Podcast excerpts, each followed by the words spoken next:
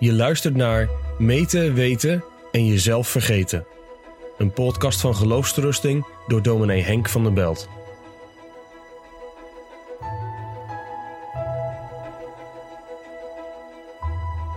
Het geheim van de geloofszekerheid is jezelf overgeven.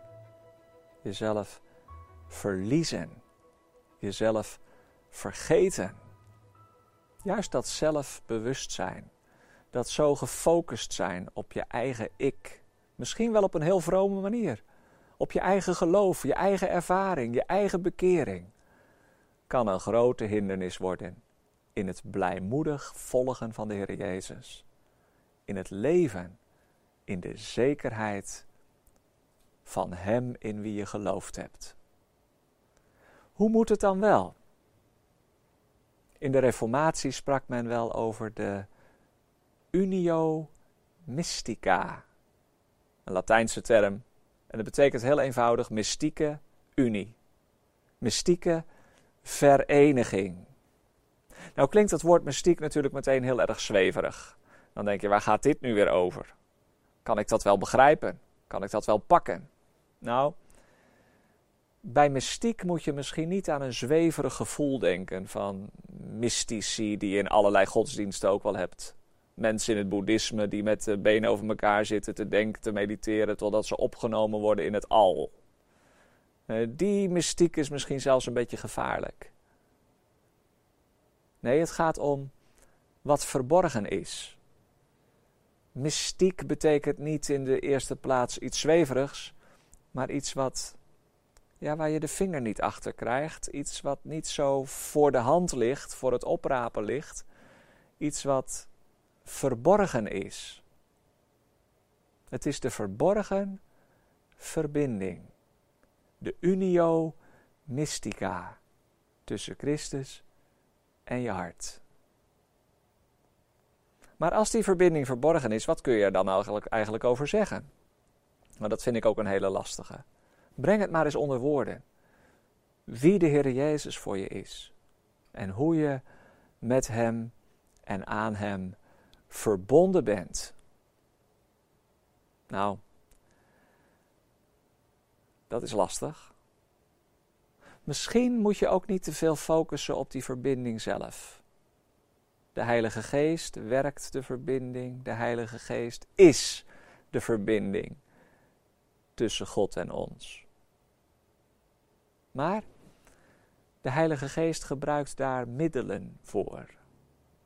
Media, genademiddelen. Dat zijn geen middelen voor jou om te gebruiken, maar dat zijn middelen voor Hem, die Hij gebruikt om die verbinding te werken en te versterken. Er zijn misschien wel heel veel dingen die de Heilige Geest kan gebruiken in jouw levensloop, in de ervaringen die je opdoet. Maar het belangrijkste middel, het middel van de Heilige Geest, is het woord. Woord en geest, geest en woord, die horen bij elkaar. Als je de Bijbel leest, spreekt de Heere tot je. Dan is het wel belangrijk om dat te beseffen en erom te bidden. Als je de preek hoort, een Bijbelse preek, spreekt de Heere tot je. En die woorden van de preek zijn de woorden van de Heere zelf. Het is Christus die in het gewaad van zijn woord naar ons toe komt. Zit je ook zo te luisteren in de preek? Of heb je een soort kritische houding van wat zal hij nu weer te vertellen hebben? Of waar zal het nu weer over gaan? Je mag best kritisch luisteren en alles toetsen aan het woord van God.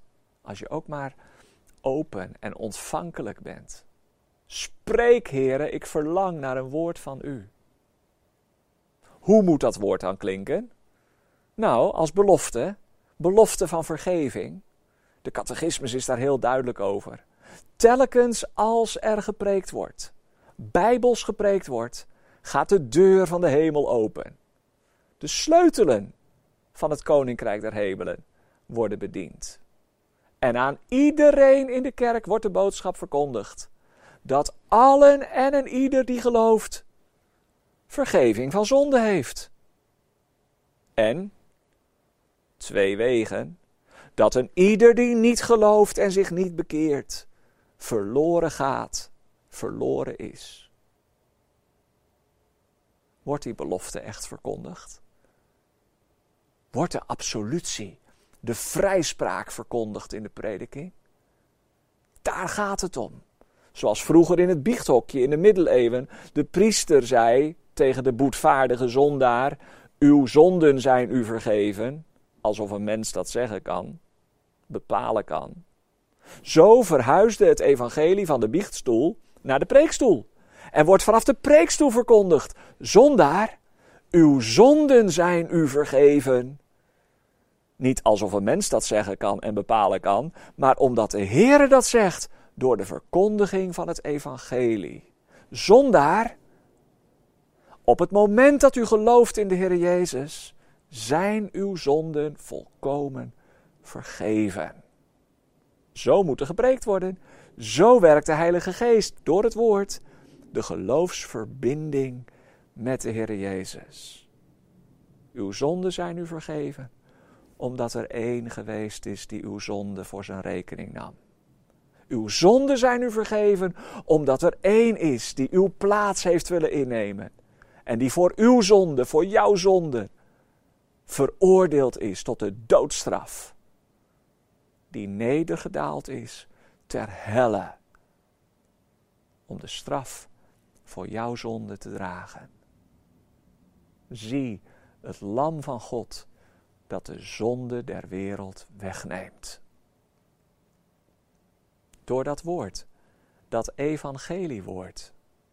En door de sacramenten van de heilige doop en het heilige avondmaal. Werkt en versterkt de Heilige Geest het geloof. De verborgen verbinding, de mystieke unie, de vereniging met de Heer Jezus Christus. En dan wordt het zoals Paulus het zegt in de Filippenzenbrief. Een brief die hij schrijft aan Lydia en aan die stokbewaarder en aan de andere christenen in Filippi. Een brief over de Heer Jezus. Een brief waarin hij ook vertelt dat hij alles kwijtgeraakt is. En alles schade en drek zou achten om de uitnemendheid van de Heer Jezus Christus. En dan zegt hij in die brief, Filippenzen 3, Eén ding doe ik. Wat doe je dan, Paulus? Vergetende wat achter mij is, strek ik mij uit naar wat voor mij is en jaag ik naar het doel, de prijs van de roeping van God die van boven is, in Christus Jezus. Jezelf vergeten en dat doel voor ogen houden, de Heer Jezus. Waar ga je naartoe, Paulus? Waar jaag je naar? Mijn leven heeft een doel.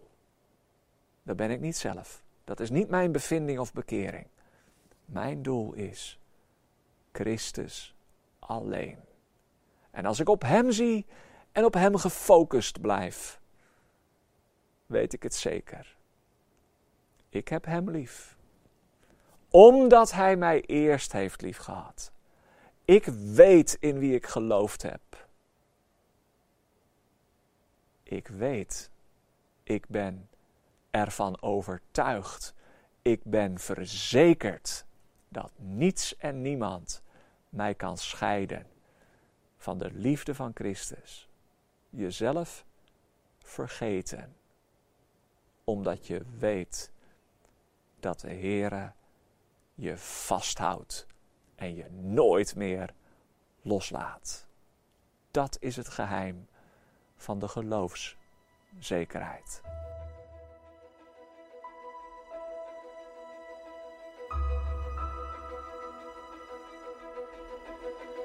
Je luisterde naar een podcast van Geloofsterusting. Wil je meer luisteren, lezen of bekijken? Steun dan onze missie en ga naar de website geloofsterusting.nl.